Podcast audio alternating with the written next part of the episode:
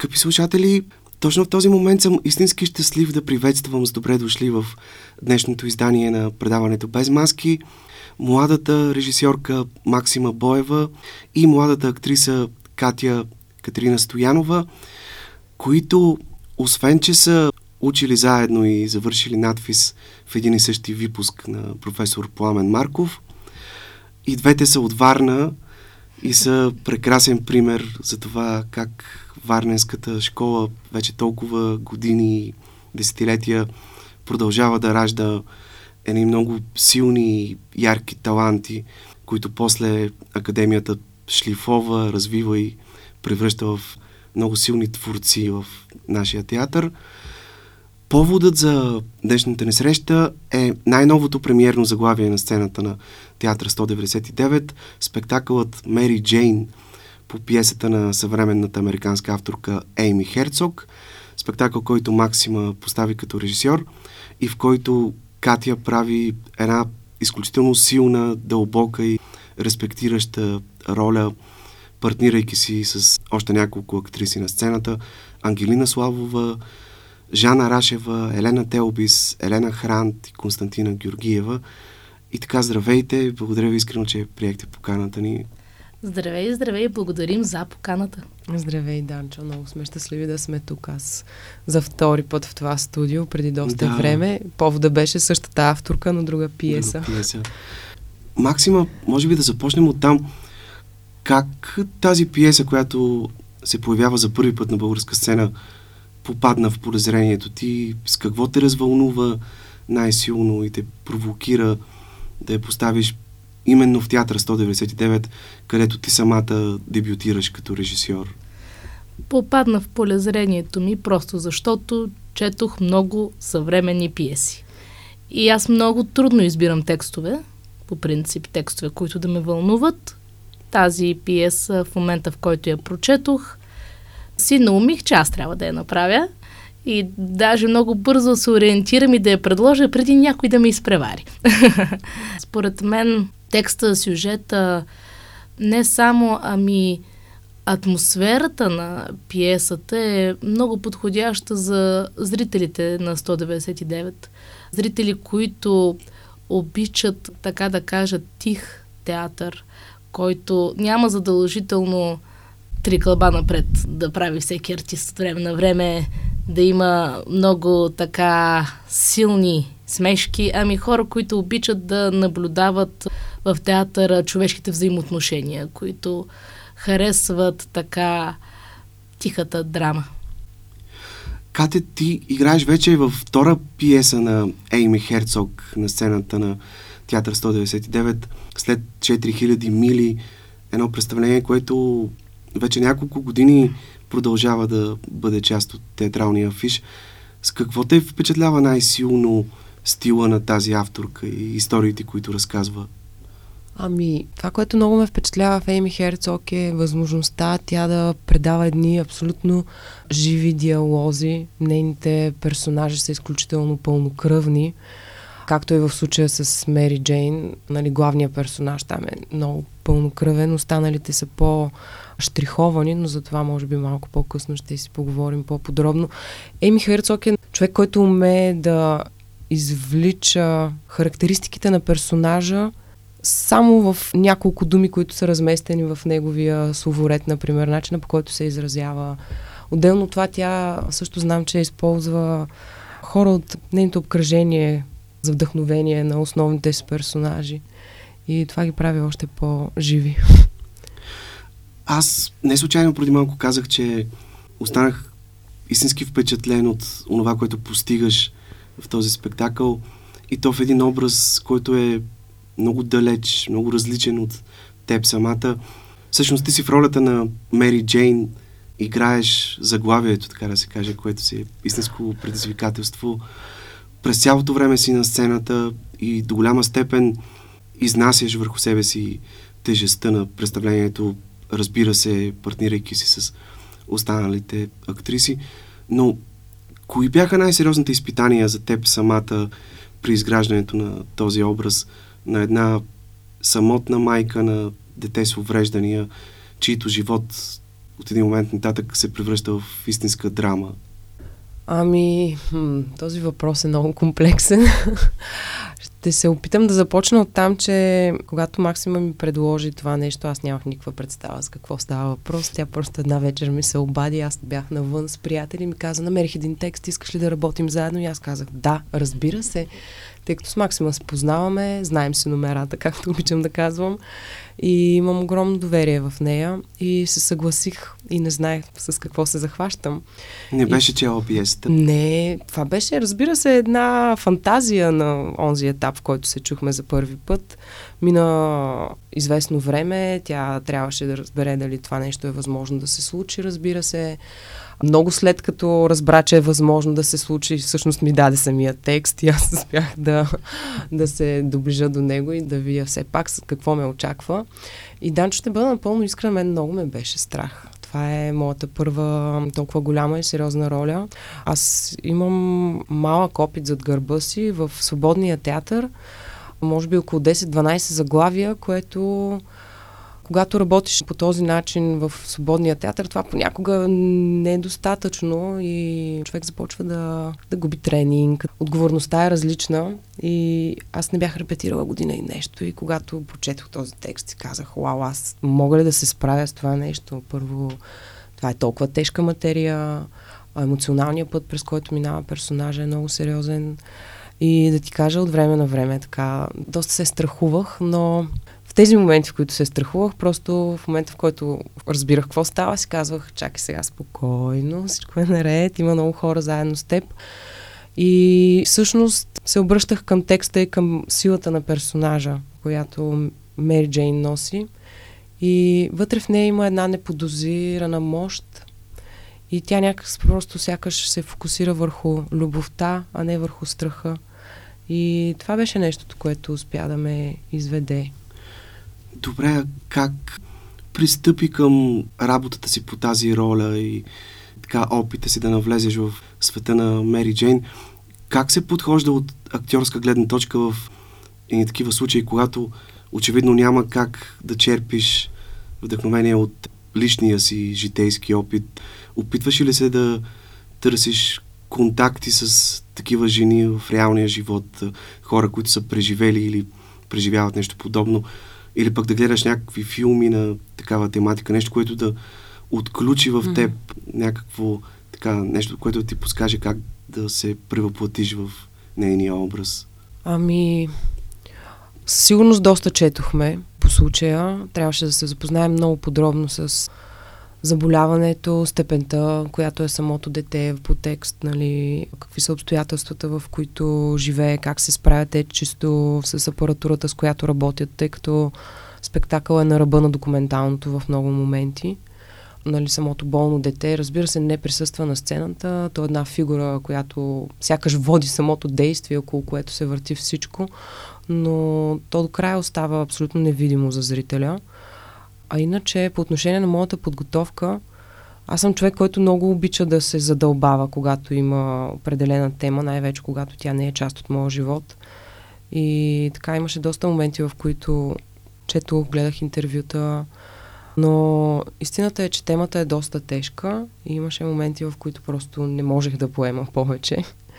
Разбира се, аз съм гледала доста филми, в които Главните персонажи са жени, майки, минават през различен тип трудности, но за мен тук всъщност трудността беше не толкова спецификата на това, че тази жена има болно дете, а този неизчерпаем ресурс на сила, на стремеж да продължиш въпреки всичко и на това сякаш то не съществува друга възможност. Ти просто обичаш и продължаваш напред. Това е което Ето това исках да те попитам.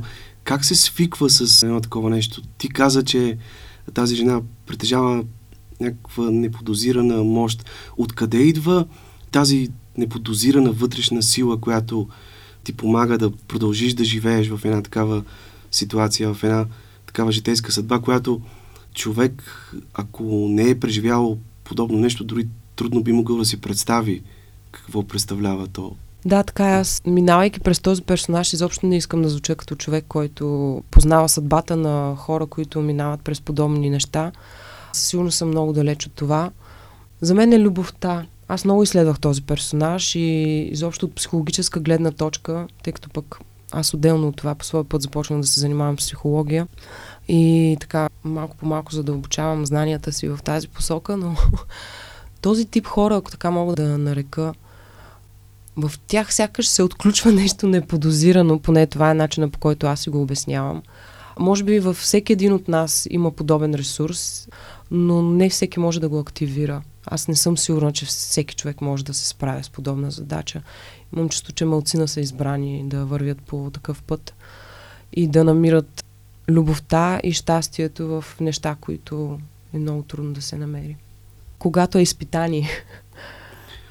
Максима, за да кажеш ти всъщност как спря избора си на Катя за тази роля, аз искам да те задам въпроса така.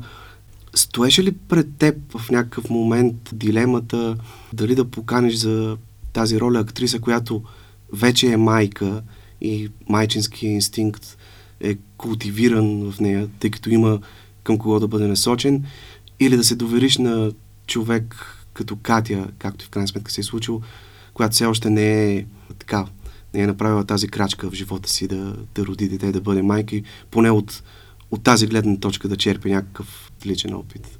Аз се обадих на Катето много скоро след като прочетох текста. Ако не е било същата вечер, то е било следващата вечер.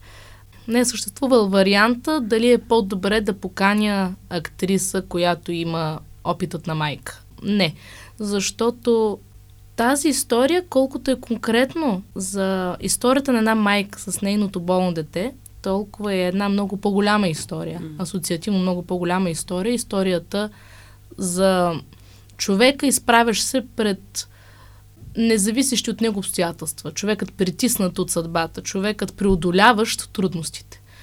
Аз винаги избирам артистите си изключително интуитивно. Аз чета и в главата ми излиза образ. И този образ най-често е човек, който, който познавам, който съм гледала и усещам, чия енергия съвпада с енергията на персонажа.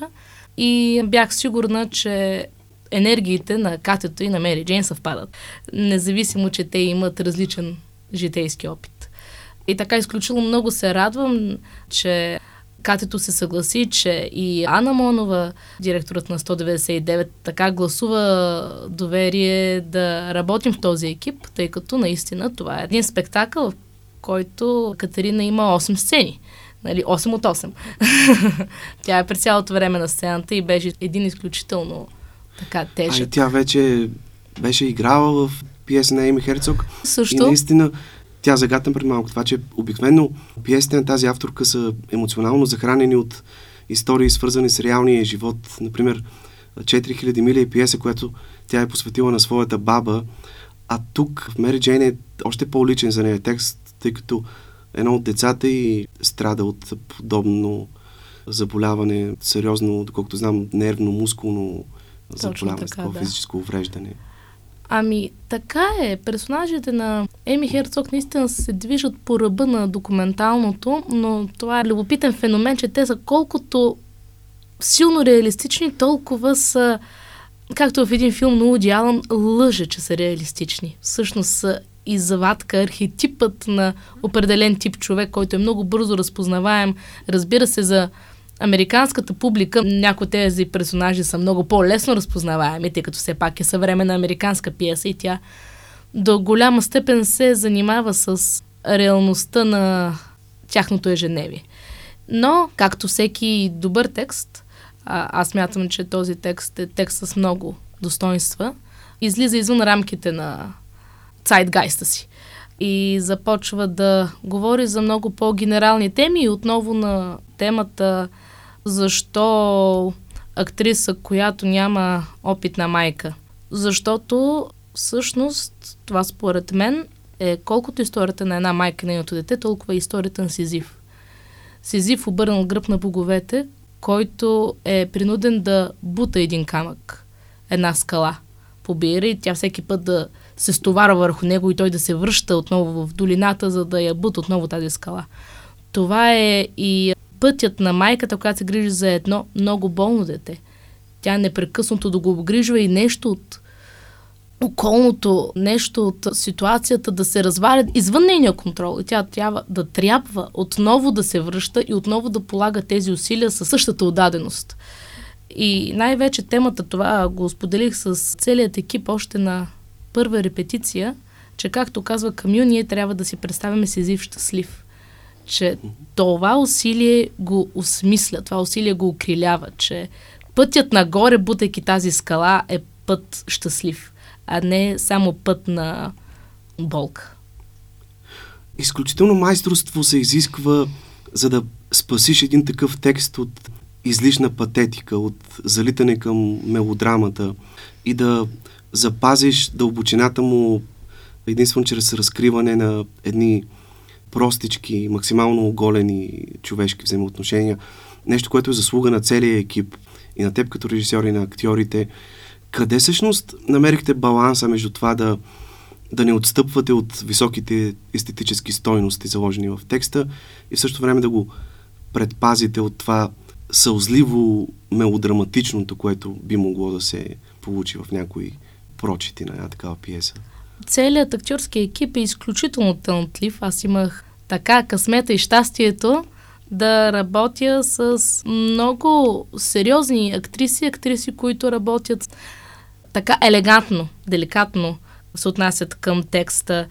И освен катето и Ангелина Славова, и Жана Рашева, и Елена Телби, с които вече имат изключително сериозен опит зад гърба си и постижения, както и по-младите актриси Елена Хрант и Константина Георгиева, които така са продукти на едни много сериозни школи, съответно при Ивайло Христов и при Здравко Митков са учили момичетата и скоро са започнали техния творчески път, но всичко това са хора с вкус.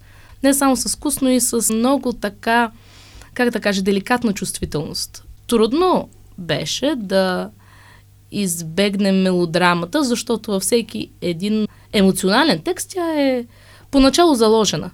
Но в този текст има и много хумор. Ние много така се заиграхме с това, особено в първата част на спектакъла. Защото независимо какво се случва, живота всъщност продължава и в този живот, освен тревогата за ситуацията, в която си, всъщност се случват и много други неща. Самият текст на Еми Херцог също в чудесния превод на Деница Димитрова също работи внимателно с силно емоционалното. Еми Херцог рядко си служи с високопарни думи. Най-често при нея големите разговори, разговорите за голямото, са тези малки, уж всекидневни, уж битови разговори, които ни се случват всеки ден.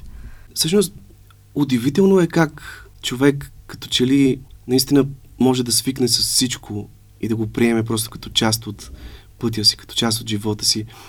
Мери Джейн, която е обожавала да спи и за нея сънят е бил нещо много ценно. От един момент нататък започва да страда от хронично недоспиване, съпъствано с едно напрежение, което попива в тялото й, но тя като че ли дори не го усеща. В същото време някак много бързо се е примирила с това, че е жертвала мечтата си да, да учи педагогика, да бъде учител, да преподава на деца и по този начин да бъде полезна на другите както казва една от героините, Хая, може би това, което ти се случва тук и сега, то е истинското. То е истинското нещо, заради което се струва да, така, да живееш и да се бориш. Но тук авторката, както Максима каза преди малко, че като че ли сюжет е по-скоро лъжи реалистичен, тя е така вплела в тъканта на пиесата и такива леко мистични, дори сюрреалистични мотиви. Например, вие как си обяснявате тези зрителни аури, които понякога Мери Джейн усеща и които придружават мигрената и която я мъчи от години? Ами, визуалните аури наистина са си част от мигренозното състояние и това го има и в последната сцена на пиесата се обсъжда. Смята се, че много светци са получавали мигрени. Интересно е човек да разсъждава върху това дали неврологичните състояния са изпратени от Бог или могат да се обяснят само с науката. Ние не само, че Еми Херцог е заложила мистичният елемент в пиеса, ние много силно сме го засилили в постановката, просто защото такъв е вкуса на режисьорката, да кажем. е хубаво, че става въпрос за нещо необяснимо. Че някой път в живота се случват неща, които нямат своят логичен път. И вече друг въпрос е как ние ще ги приемем и как ние ще живеем с тях. Недоспиване, това всъщност цялата история е мигранозният сън на една майка. Така, виденията на една жена с тежка мигрена, където реалното и сюрреалното се приплитат. В хода на спектакъла Мери Джейн се среща с 8 различни жени, които от една страна са нещо като огледало, в което се отразява нейния живот, но всяка една от тези жени си има своя драма, свой по-малък или по-сериозен личен проблем. Едната от тях, например, няма собствени деца, тъй като се е посветила на работата си и затова отдава цялата си майчинска любов на племенницата си. Друга е избягала още като тинейджер от дома на родителите си, този типичен конфликт между поколенията. Трета е изключително срамежлива, затворена, необщителна и на 22 години е все още девствена и така нататък. Но като че ли всички тези срещи добавят още един много важен аспект към темата. Как един такъв проблем оттеква в обществен план, тъй като човекът е социално животно. Как реагират хората от най-тесния ни кръг и тези, които не са ни чак толкова близки. Как, така ако използвам вашите думи, как ни помагат да, да бутаме камъка нагоре. И виждаме как понякога тяхната загриженост и внимание се така изразява през едни на пръв поглед съвсем простички жестове, като някой да ти донесе вкусни домати от собствената си градина или да ти помогне да разпознаеш пола на любимата рибка на детето ти. Тоест това чувство на емпатия, на съпричастност, което е толкова важно в живота ни. Ами, тук има едно нещо, че говорихме си, Катито, надявам се, ще потвърди и допълни. Всички тези жени са, така да се каже, едни вариации на нашия главен персонаж, едни други възможни пътища. И да, всеки един от тези пътища носи със себе си своят товар. Не само нашата сизифина бута своята скала. Всеки бута своят товар, къде е по-голям, къде е по-малък, но и по-голям и по-малък също са относителни понятия, защото за всеки скалата му е огромна. Едно от най-ценните неща в този текст е, че според мен всички тези 8 наброй жени, които се срещат с Мери Джейн, те са особени, те са така странни, те много искат да помогнат, не винаги срещат между тях се случва, но всички тези хора са в основата си добри хора. В основата си те искат светът да бъде по-добър. Те искат да помогнат. Нали, някой път леко накриво. Някой път не съвсем сполучливо. Но така, в една наивна и дори леко патетично звучаща мечта, ми се иска да можем да живеем в такъв свят, където хората са такива. Реално те не винаги са такива. Но тук във всяка една от тези жени се съдържа тази основа да направя добро на другия. И това аз намирам и за вълнуващо, и за хубаво, и за, как да кажа, необходимо на зрителя, необходимо на мене като творец който се е занимавал с този текст. Кате, нещо, за, защото ти общуваш с тях на сцената, аз само ви гледам отдолу. Ами, в пиеста това е една много малка представителна извадка на обществото, ако така мога да се изразя. И да, те са изключително добри вътре. Самата им природа е добра. Те са жени преди всичко. Те са създателки, в тях има живот. Но и това е много важно, като че ли, защото някакси се оказва много трудно постижимо това чувство на емпатия в времето, в което живеем. Тая способност да, да разбираш другия, да му съчувстваш, да състрадаваш. Да, знаеш ли, аз много често мисля за това и затова сега леко и забих в момента, като почнахме да си говорим, защото ние хем виждаме изключителна топлина и емпатия в тези персонажи в по-голямата част от времето. Има няколко срещи, които не минават по очаквания начин. Но навън ситуацията не винаги е такава. Аз някога, когато се разхождам и само в центъра на София има толкова много хора, които се нуждаят от помощ, толкова много хора, които нямат дом, толкова много хора, които имат психически заболявания и нашата общност е, нашето общество е свикнало с това. Ние просто ги подминаваме. Те са изключително маргинализирани и това вече ме обърква доколко е нормално и доколко не е. Тук вече се питам къде е човешкото в нас, има ли е тази емпатия, защо свикваме с тези неща, кое зависи от нас и доколко. Можеш ли да подадеш ръка на всеки или първо трябва да се справяш с собствените си проблеми? И това са много големи въпроси, които някакси оттекват леко през текста. Аз не мисля, че той е силно социално ангажиран. Ние не размахваме някакъв пръст на Министерството на социалните грижи, но... Но може би едно такова представление е в състояние да накара мнозина от зрителите да си дадат сметка колко трудно е за една жена с подобен проблем да се бори ежедневно, да се бори за собственото си щастие, за щастието на болното си дете, да се бори от една страна с лоялността на медицинските сестри, mm. иначе високо квалифицирани, които й помагат, да се бори да запази работата си, за да може все пак да се издържа по някакъв начин, да набави всичко необходимо за ежедневния живот на детето си. Някакви такива неща, като аспиратор, терапевтичен стол и така нататък, които едва ли много хора знаят, че ги има и са нужни. И в същото време да получава адекватна помощ и съдействие от всички тези инстанции, свързани с здравеопазването и с социализацията на и такива деца, което е изключително трудно, особено тук в България, но много малко хора знаят за това. Точно така е. И според мен е необходимо такъв текст да съществува в момента на българска сцена и поради тази причина. Защото това, за което пиесата разказва, е реалност за много хора.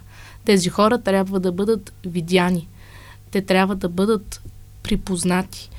Изкуството, въпреки че аз не смятам, че има възпитателна цел, но за сметка на това има, така да се каже, развива хората, дава им възможност да видят други светове.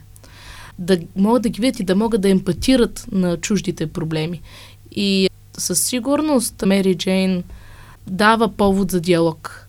За това какво се случва с родители с деца с увреждания, когато те нямат финансовата възможност да им дадат най- така добрите грижи, когато емоционалният товар върху тях е толкова тежък, когато социализацията е трудна, когато много често тези родители, както нашата Мери Джейн, са всъщност много самотни, защото трудно намират хора, които да припознаят техния проблем. И да, отново нашите персонажи, тези 8 жени, те са много добронамерени, обаче в много сцени ние виждаме, въпреки тяхната добронамерност, едно неслучване на връзката човешка. Ето една, една сцена между Катерина и Елена Телби се точно такава. Виждаш две жени и двете са майки деца с увреждания и те много искат се сприятелят и ги виждаш как не се харесват и нищо друго не ги свързва. А много искат, много искат да са си приятели. И някой път просто не се получава. И това е тъжно, че въпреки и най-добрите намерения, не винаги така емпатията се случва, не винаги връзката се случва. И да, за това смятам, че за хората в подобно положение трябва да се говори, те трябва да бъдат видяни. Те до голяма степен са невидими за нашето общество, те до голяма степен са невидими и за американското общество, заради което и авторката е написала пиесата. А вярвате ли, че е възможно, наистина, ако в някакъв момент започнеш да си мислиш, че традиционната медицина е безсилна да се справи с един такъв проблем, да ти помогнат едни други альтернативни методи за въздействие и вношение, чрез които да повлияеш на психиката на едно такова болно дете, като например музикалната терапия или когато му повтаряш дълго време като мантра ти си желан, ти си желан, ние те желаем, искаме да, да останеш с нас. Музикалната терапия, за която става въпрос и в спектакъла, така има една сцена между Мери Джейн и много дълго очаквана музикална терапевка, е, е метод, който е далече от, така да се каже, альтернативния. Той е метод активно прилагащ се. Когато става въпрос за деца с увреждания, се гледа ние трябва да огрижваме не, само тяхното здраве физическо, но и тяхното психическо, емоционално здраве.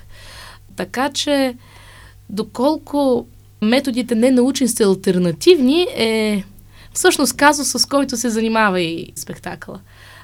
Не бих се наела да определя дали науката е точния метод, а всичко обвързано с музиката или пък вярата, това става въпроси за вярата в спектакъл, за това, че някои хора се спасяват чрез вярата си в Бог, независимо от тяхното вероисповедание и с това запазват силата си. Дали това са альтернативни методи? Едва ли думата е точно альтернативни. По-скоро различни начини, по които така човек се опитва да даде най-доброто.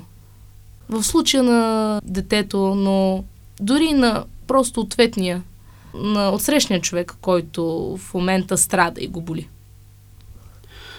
Вие споделяте ли мисълта на Достоевски, че единствено през страданието, ако минем през страданието, можем да се пречистим истински, да, да бъдем истински добри, да, да умеем да обичаме истински. До каква степен всичко това наистина те променя като човек и начинът ти на живот и мислене?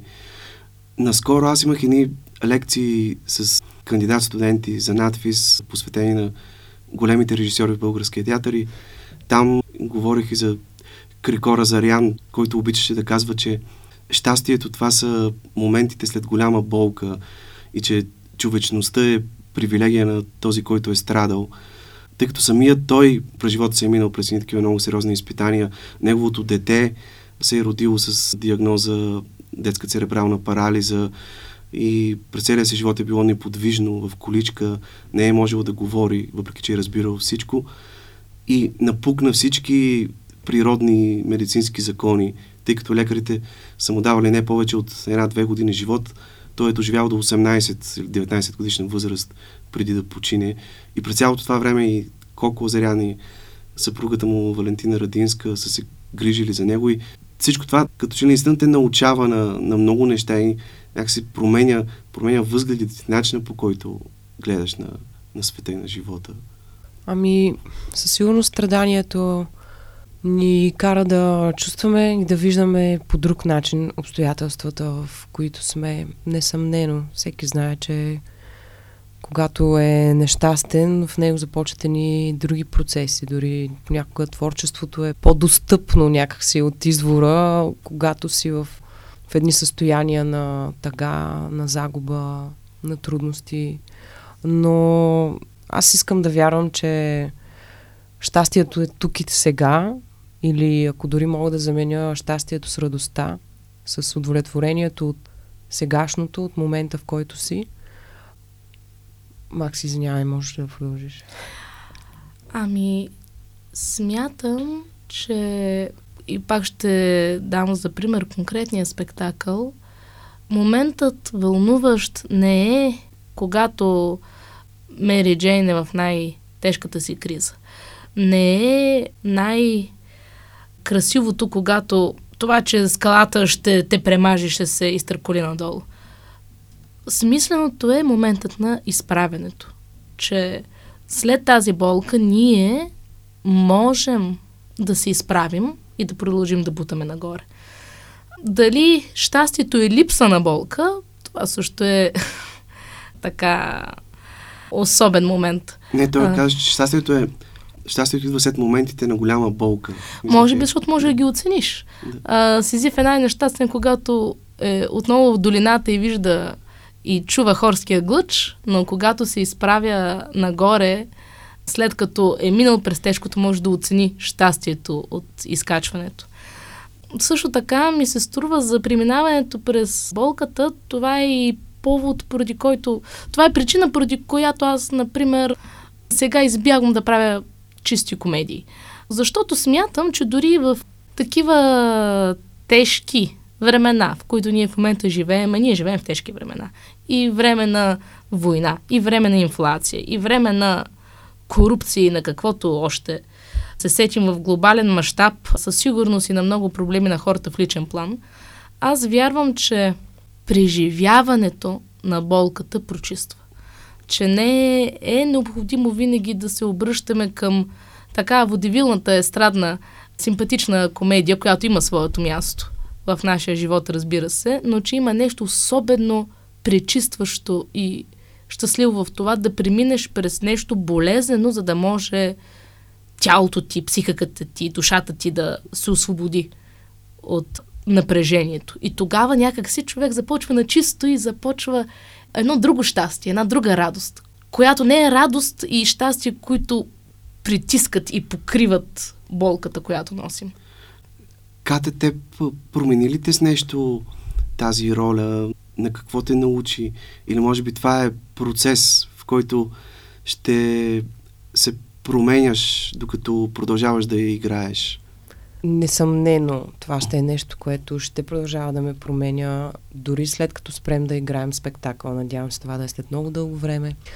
Но този персонаж изключително много ми даде и аз днес по-рано разсъждавах много върху това как в моя път на свободен актьор, на актьор на свободна практика, някакси имам възможността да избирам и да ме избират в проектите, в които участвам, които понякога са малко, но за сметка на това пък сякаш играят изключително важна, съществена роля в етапа от живота, в който съм в момента.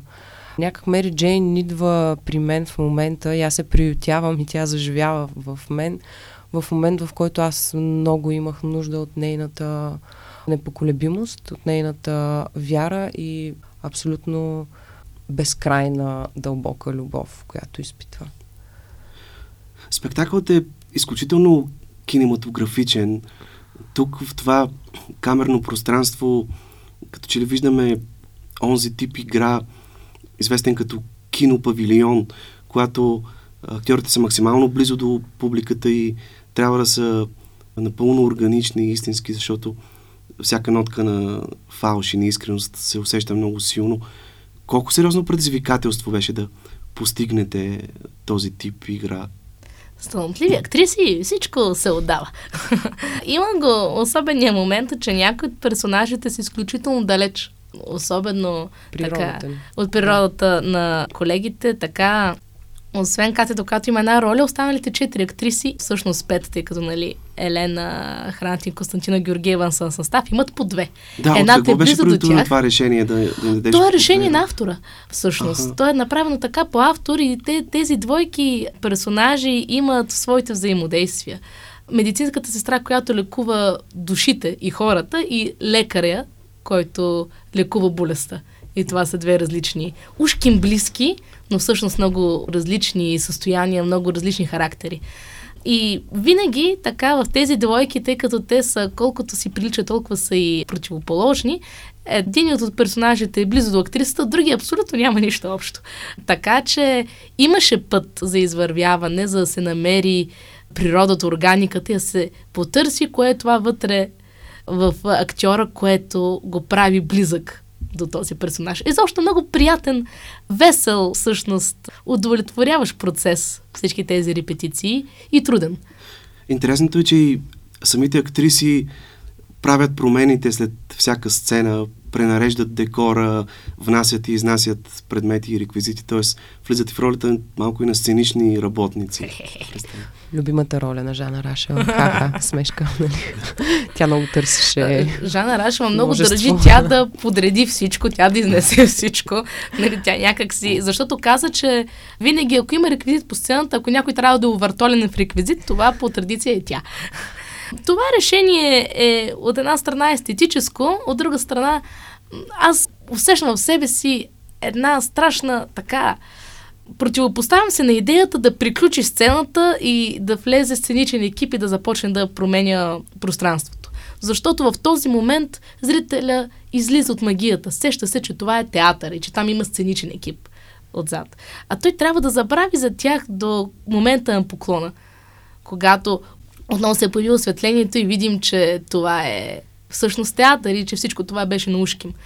От друга страна, когато актрисите правят промените между сцените, те не ги правят автоматично, те не ги правят технически.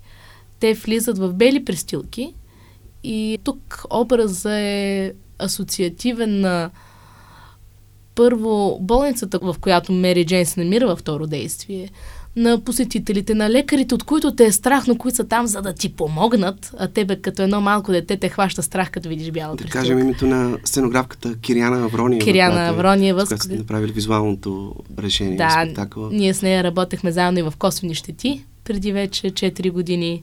И после в Заешка дупка в Шумен работехме заедно и сега отново.